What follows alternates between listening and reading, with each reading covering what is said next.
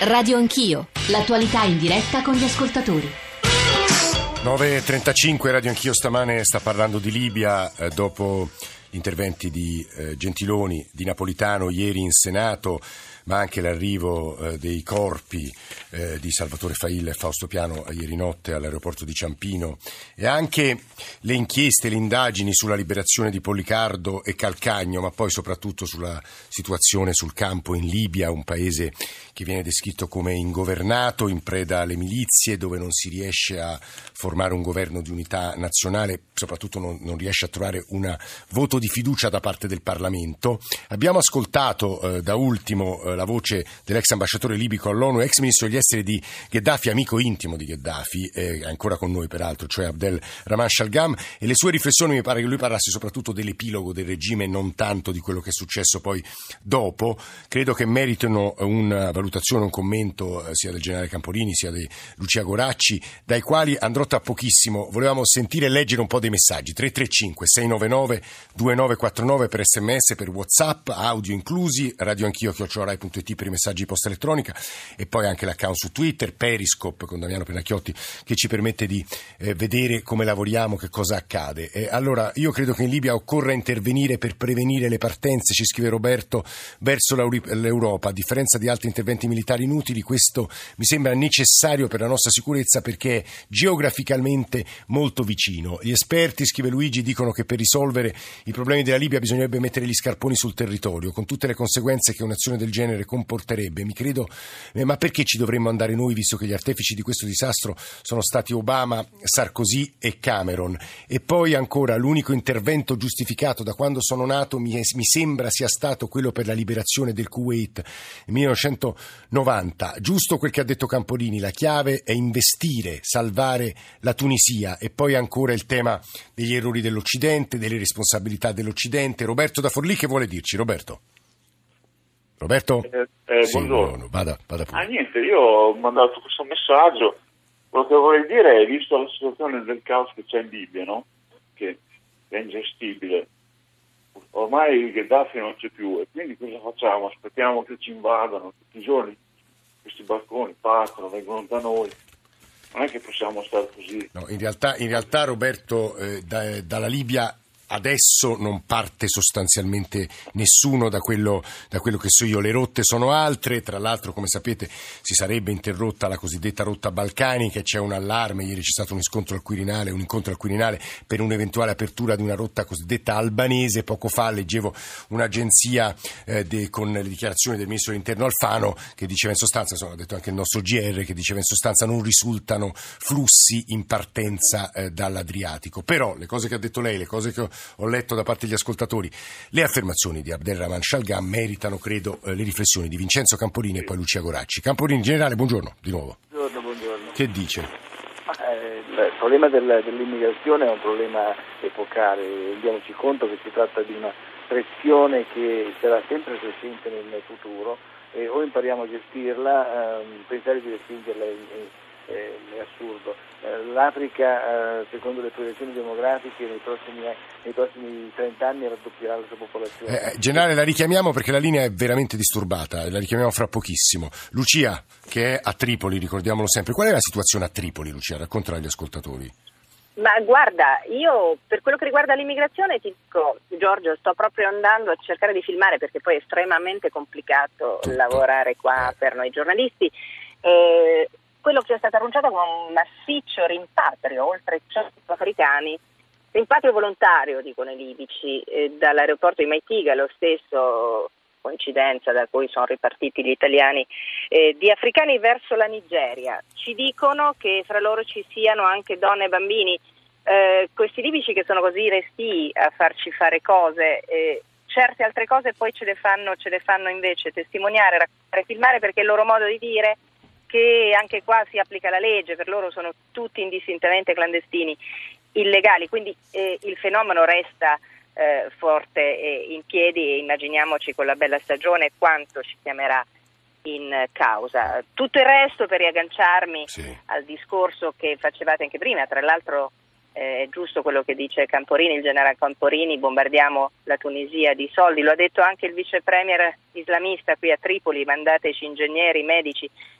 Eh, il problema eh, dei cambiamenti violenti di regime, dei regime change, è che spesso creano degli stati falliti, non delle democrazie. Questo era un paese impreparato politicamente, tra il potere e il popolo non c'era stata nessuna istituzione intermedia, non immaginiamocela come una primavera araba, anche se così è stata da molti eh, raccontata. Io dico che qua bisogna conoscere la Libia, tu pensa che qua a Tripoli, Giorgio, eh, l'attività anti-ISIS la fanno dei salafiti, la fa una milizia salafita.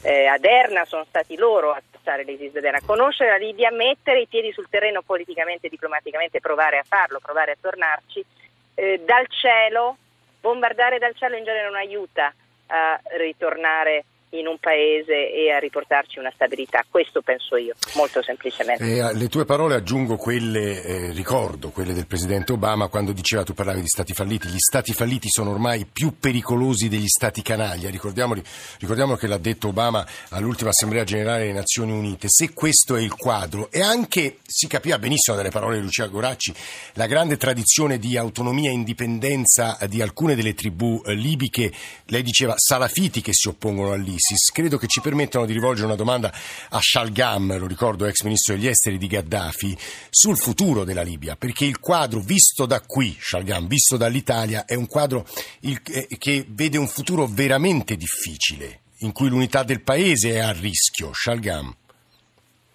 Sì, è vero, è, è vero, il, il, futuro non è facile.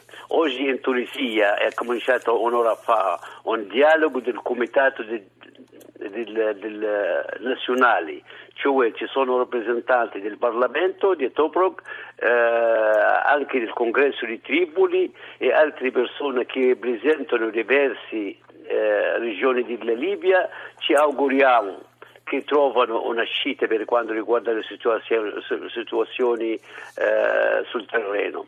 E io mi auguro che possiamo avere la fiducia del Parlamento di Tobruk al governo di Sarraj. Ma secondo lei è realistico che ci sia questa fiducia, Shalgan? Perché c'è un continuo rinvio di settimana in settimana. Va bene, non c'è, non c'è un'altra via. Lavoriamo su questo. C'è solo il, questo. Il, il, secondo, l'appoggio del, del, mondo per la Libia, sia dell'Italia, della Francia, dell'America, eccetera, debbono essere basati sulla politica di questi partiti, i partiti politici in Libia, anche questi gruppi armati non sono uguali, ci sono persone fideli, parlano con me ogni giorno, ogni ora. Io mi auguro che possiamo avere una soluzione pacifica per la riconciliazione perché eh, la gente soffre e io vi auguro che nell'arco di due settimane con l'aiuto dell'Egitto, dell'Arabia Saudita, di Tunisia e anche l'Italia politicamente, il secondo non ci serve oggi un intervento internazionale come un giorno durante eh, febbraio 2011 perché eh, eh figurati non c'era nato, non è intervenuto in Siria. Che è accaduto in Siria? Eh. Eh, eh, così non diciamo che la eh, responsabilità e l'intervento guarda, di NATO guardi, in Libia. Ministro Scialgam, è terribile il paragone Libia-Siria, l'ha fatto all'inizio della nostra trasmissione Domenico Quirico. Volevo girare a Vincenzo Camporini non tanto le parole, perché non credo ci sia un testuale da citare, ma insomma la posizione che sarebbe stata espressa da un suo collega, cioè il generale Haftar. Ieri c'era una ricostruzione su alcuni giornali italiani, ad esempio nell'area di Bengasi, eh, Haftar, ma anche gli interessi francesi sul petrolio che c'è in quell'area, vogliono in realtà tenersi quella zona geografica della Libia e quindi combattono contro il disegno unitario. È possibile una lettura del genere, generale Camporini? Ma una lettura del genere è possibile, eh, ora è chiaro che è molto desiderabile avere una, uh, un responsabile unitario del, di tutto il territorio libico, e, e semplificherebbe molto qualsiasi tipo di eh, dialogo, di operazione, di, di, di operazioni, sto parlando di operazioni non soltanto di tipo militare, ma anche di tipo finanziario, di tipo economico, di tipo imprenditoriale. Eh, Bisogna però, secondo me, verificare anche altre alternative, perché eh, perché non si può puntare soltanto a una soluzione senza avere alternative, anche per dare forza a questa soluzione. Uh, ora, io trovo abbastanza, abbastanza, curioso il fatto che la comunità internazionale abbia deciso che eh, i rappresentanti eh, eh, diciamo, credibili siano quelli di Tobruk. Eh, perché? Stata un'elezione eh, qualche anno fa in cui ha votato il 18% degli elettori. Ora, la legittimità di questo Parlamento quindi non è straordinariamente forte. Eh, d'altra parte qual è l'alternativa ha... però generale? Come? Qual è l'alternativa però? L'alternativa secondo me è quella di eh, dialogare apertamente con tutti, cioè noi abbiamo um, rifiutato il dialogo con Tripoli eh, perché abbiamo deciso che eh, era Tobruk il centro del potere. Ora eh, lo stiamo pagando, abbiamo visto le difficoltà che abbiamo incontrato in questa vicenda tragica dei, dei nostri connazionali, ma perché? Perché il governo di Tripoli ha voluto fare pesare in modo, um, in modo veramente serio uh, il fatto che in quell'area il potere ce l'hanno loro, quindi se vogliamo ottenere qualche cosa lì dobbiamo parlare con loro.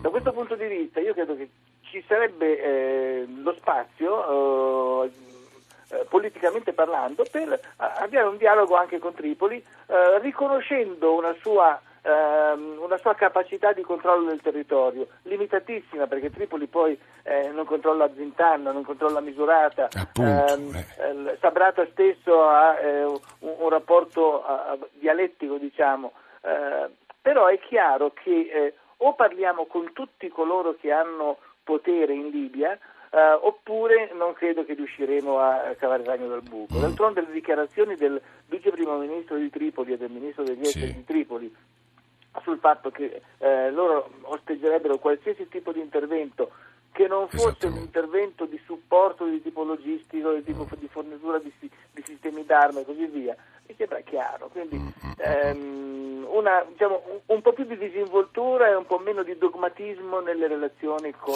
le autorità libiche. Eh, dovunque esse siano. Eh, prima di sentire Maurizio da Pescara e poi un'altra voce credo molto interessante sul territorio della Libia, sulla storia della Libia, eh, Lucia c'è un ascoltatore che ti domanda, Cosmo da Milano, eh, ma i salafiti non sono fondamentalisti, allora perché si oppongono all'ISIS? Lucia? Perché sono l'ISIS perché essere fondamentalista non significa essere un, membro, un componente dell'ISIS. Loro sono stati quelli per dire sono stati la Catiba che è intervenuta oltre un anno fa quando fu attaccato l'Hotel Corinzia, che era appunto il centro non solo del potere politico di Tripoli, ma anche di una minima rarefatta presenza occidentale. Furono loro, sono quelli che nel, nella Maitiga, un supercarcere che io ho visitato a gennaio, tengono, detengono e interrogano eh, gli affiliati dell'ISIS perché la Libia è questo e finché noi non smetteremo diciamo così, di pensare che sia altro non capiremo la Libia eh, molto semplicemente. Questo è, noi, nel ringraziare Lucia Goracci prendo quest'ultima frase e insomma ne facciamo tesoro perché tra poco la girerò a Massimiliano Cricco che ha scritto una storia della Libia contemporanea insegna storia delle relazioni interna- internazionali all'Uni Marconi però prima Maurizio da Pescara. Maurizio che voleva dirci? Buongiorno. Prego. Io penso che eh, bisognerebbe avere uno sguardo diacronico in queste cose. Quello che si gioca nel Mediterraneo è un grande gioco che va avanti da secoli e dobbiamo essere consapevoli che i nostri interessi nazionali per quanto riguarda la Libia non coincidono con gli interessi nazionali, ad esempio, della Francia o dell'Inghilterra. In questo grande gioco forse gli unici veri alleati che noi possiamo avere sono gli Stati Uniti. Qual è il nostro interesse nazionale? Maurizio, aggiungo queste parole la domanda che ha posto all'Aula ieri Gentiloni e la sua risposta è stata il nostro interesse nazionale è quello di evitare che il processo di disgregazione in atto prosegua o addirittura si accentui, evitare il collasso della Libia, insomma, evitare un collasso che trasformerebbe quel paese in una polveriera frontiera, oltre ad accentuare una già incipiente crisi umanitaria. Eh, Massimiliano Chicco, buongiorno, benvenuto professore. Buongiorno, grazie. La storia della Libia contemporanea e vorrei che magari aggiungesse una considerazione sua rispetto a ipotesi che arrivano dagli ascoltatori. Eh, la Libia unitaria non è, ehm, è una forzatura, dal punto di vista geografico, storicamente non è stato così, chi voglia saperne di più, oltre alle parole che adesso ci dirà il professor Cricco, si legga la risposta a una lettera di mercoledì 9 marzo, cioè ieri che Sergio Romano ha dato a, una, a un lettore che scriveva perché non si pensa a creare due entità separate, Cirenaica e Tripolitania, e la lunga risposta di Sergio Romano, ne cito soltanto alcuni passaggi, durante l'impero ottomano, ma credo che faccia bene a tutti ascoltarli, quando negli Atlanti il nome Libia non esisteva, la Tripolitania era un vilayet, vale a dire una circoscrizione amministrativa e la Cirenaica è una specie di sottoprefettura. Si eh, riflettevano i diversi caratteri delle due regioni. Quando arrivarono poi eh, gli italiani, che successe? Due regioni, la differenza fra le due regioni fu evidente nel modo in cui resistettero all'invasione italiana. Tribù, le tribù della Tripolitania dettero agli occupanti filo da torcere, ma erano incapaci di azioni coordinate. In Cirenaica invece un popolo condottiero, un popolare condottiero, Omar el Mukhtar, fece un'efficace guerra di guerriglia che durò sino al 31. L'unione delle due colonie italiane in un solo governatorato fu dovuta almeno in parte alla necessità di rendere meno sgradito l'incarico a Balbo. Para- eh, ultimo paragrafo, la prospettiva di una nuova federazione in cui le due principali regioni abbiano una forte autonomia non è irragionevole, ma nel 1950, quando fu creato il Regno Unito di Libia, non c'era il petrolio e la spartizione delle risorse petrolifere può essere più difficile della divisione dei territori. Professor Cricco, è realistica? Sarebbe giusto? Allora, eh, qui eh, come al solito quando si parla di Libia troviamo, ci troviamo di fronte a questo grande problema. Intanto le province non sono due, ma sono tre effettivamente, perché non ci scordiamo del Sì, ce n'era una terza il Fezzani, infatti dice ma molto poco sì. abitata, diceva Romano, allora che, non, eh, sì, non l'ho letto. Era, eh. Allora effettivamente insomma, Sergio Romano ha ragione, però oggi il Fezzan è comunque strategico perché ci sono sia pozzi di petrolio sia vie di comunicazione con gli altri paesi africani e la famosa porta verso l'Africa subsahariana fondamentalmente sì. ed è la regione di maggiore interesse dei francesi fondamentalmente anche per una linea di contiguità con l'antica Africa no? francese, insomma l'Algeria la Tunisia prima di tutto. In Fezzan non ci scordiamo poi che eh, ci sono oggi le basi nel sud del Fezzan di Al-Qaeda nel Maghreb arabo, insomma, che in parte è confluito nell'ISIS, in parte rimane indipendente con alcune sue milizie, quindi giustamente io sentivo prima l'intervento di Lucia Goracci, è vero, anche l'Islam in Libia ha molte anime, quindi ridurlo semplicemente all'ISIS sarebbe insomma, un errore.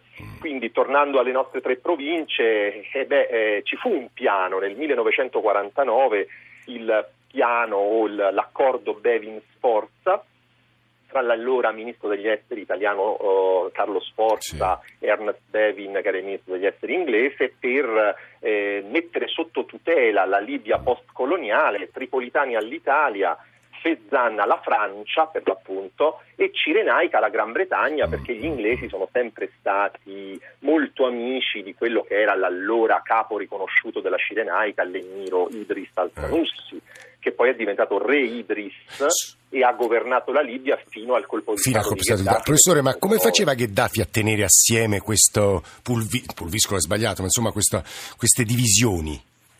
Eh beh, Gheddafi aveva creato un sistema eh, unitario basato sulla sua persona fondamentalmente, aveva creato un sistema complicato di alleanze che solo lui e diciamo, gli appartenenti al, ai gruppi dirigenti della Libia possono veramente conoscere e quindi era un sistema tra il ricatto e il compromesso e la ricompensa, per cui lui era anche il capo, possiamo dire, un po' di tutte le tribù, aveva in un certo senso sottomesso tutti i capi tribali, aveva fatto delle alleanze, potremmo dire, anche matrimoniali, perché tutta la sua famiglia, che apparteneva appunto a una tribù, che la Khadafa, una tribù abbastanza piccola all'inizio, ma eh, grazie alla presa del potere di Gheddafi nel 69 è diventata poi la tribù di riferimento, oggi chiaramente certo, è, certo. in rovina, è in ribasso, lui riusciva ad avere questi, questo mm. controllo, quindi tipo il figlio del nipote, della cugina certo. aveva sposato, quindi c'era anche tutto un gioco di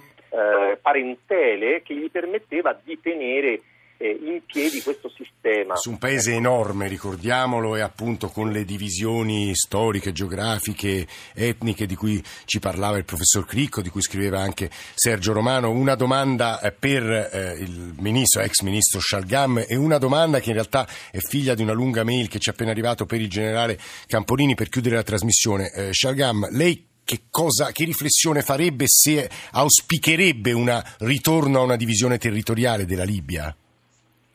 Scusi, scusi, non c'è divisione. Io vengo del sud della Libia di Fezzani, sono nato eh. in famiglia politica. Il mio padre è stato um, membro del Parlamento, primo Parlamento, prima, primo Parlamento libico nel uh, 51 con il re Idris.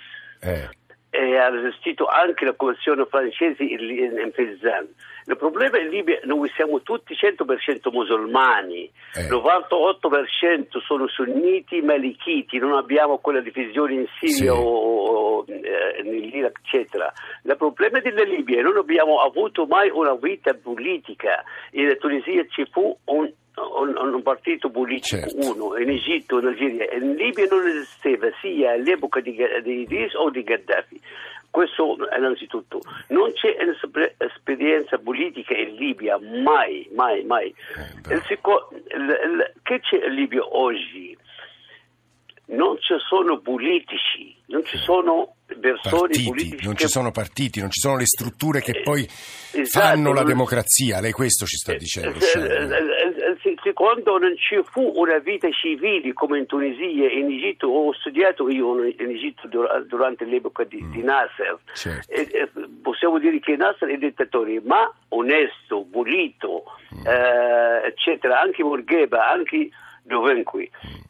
E questo è il problema della Libia, non è la divisione, perché anche il petrolio non è, non è solo in Bengasi, in Cirenaica, anche in Tripoli, eh, nella mare, in sud. Credo, credo eh, Ministro Sciargam, ne ringraziarla molto per essere stato con noi, che lei abbia, stia dicendo delle cose verissime, che fanno capire poi agli occidentali quanto è difficile costruire la democrazia, quanto è lento e lungo e sempre a rischio il cammino della democrazia. Massimo ci scriveva, in Libia c'è già un intervento in atto, i francesi hanno rafforzato la loro presenza in Niger per proteggere la zona francofona, Algeria e Tunisia e il Fezzan libico, ricco di risorse, di materie prime. Gli inglesi sono già sul terreno e come i francesi stanno cercando delle milizie amiche con cui accordarsi, senza considerare gli interessi dell'Egitto in Cirenaica. In gioco ci sono le risorse petrolifere della Libia. In tutto questo non si capisce quale ruolo voglia giocare l'Italia. Il nostro paese ha degli interessi da difendere e una strategia per farlo. Generale Camporini, per chiudere. L'Italia. Sì. Mi senti? Sì, no, aspetti, Scialgama è Camporini, l'ho chiesto a Camporini, generale. Ah, scusi, scusi, scusi. scusi lei, Scialgama. Eh. Il nostro paese ha dei, degli interessi perché ha una presenza um, molto forte della nostra impresa energetica dell'ENI che ha un'attività uh, che oggi è un'attività molto positiva, nel senso che eh, se uno co- considera quanto olio e quanto gas si estrae oggi eh, l'ENI riesce a, a esportare, eh, siamo a livelli che sono eh, uguali o addirittura superiori a quelli del periodo di Gheddafi. Quindi da questo punto di vista eh, Eni opera in, una, in, un'area dove il controllo del territorio, che è esercitato da una miriade di tribù, di, di villaggi, di città, di, di municipalità, ehm, va tutto in una direzione di eh, relativa tranquillità, relativa tranquillità perché poi succedono appunto eh, fatti tragici come il rapimento dei nostri, dei nostri eh, 4-4 connazionali, eh, ma è un, interesse, è un interesse forte ed è concentrato nella zona a ovest di Tripoli. Eh, questo è importante perché noi in, realtà in Cirenaica eh, non abbiamo molto, un, c'era, un, c'era una piccola concessione dell'ENI che mh, è praticamente chiusa, non, non, non, non dà nulla. Eh, devo dire che anche dal punto di vista del controllo dell'immigrazione i nostri interessi sono concentrati nell'area occidentale perché i barconi partono dalla costa nord-occidentale della Libia, non partono, eh, non partono da, da, da, da, Ma è falso che inglesi e francesi sappiano difendere meglio di noi i loro interessi sul territorio? non c'è dubbio che storicamente la disinvoltura con cui eh, Francia e Gran Bretagna hanno impiegato la forza è enormemente superiore al, alla, alla, nostra attenzione Cautela, sì. al quadro normativo, al quadro eh, legale, al quadro di, di legittimità.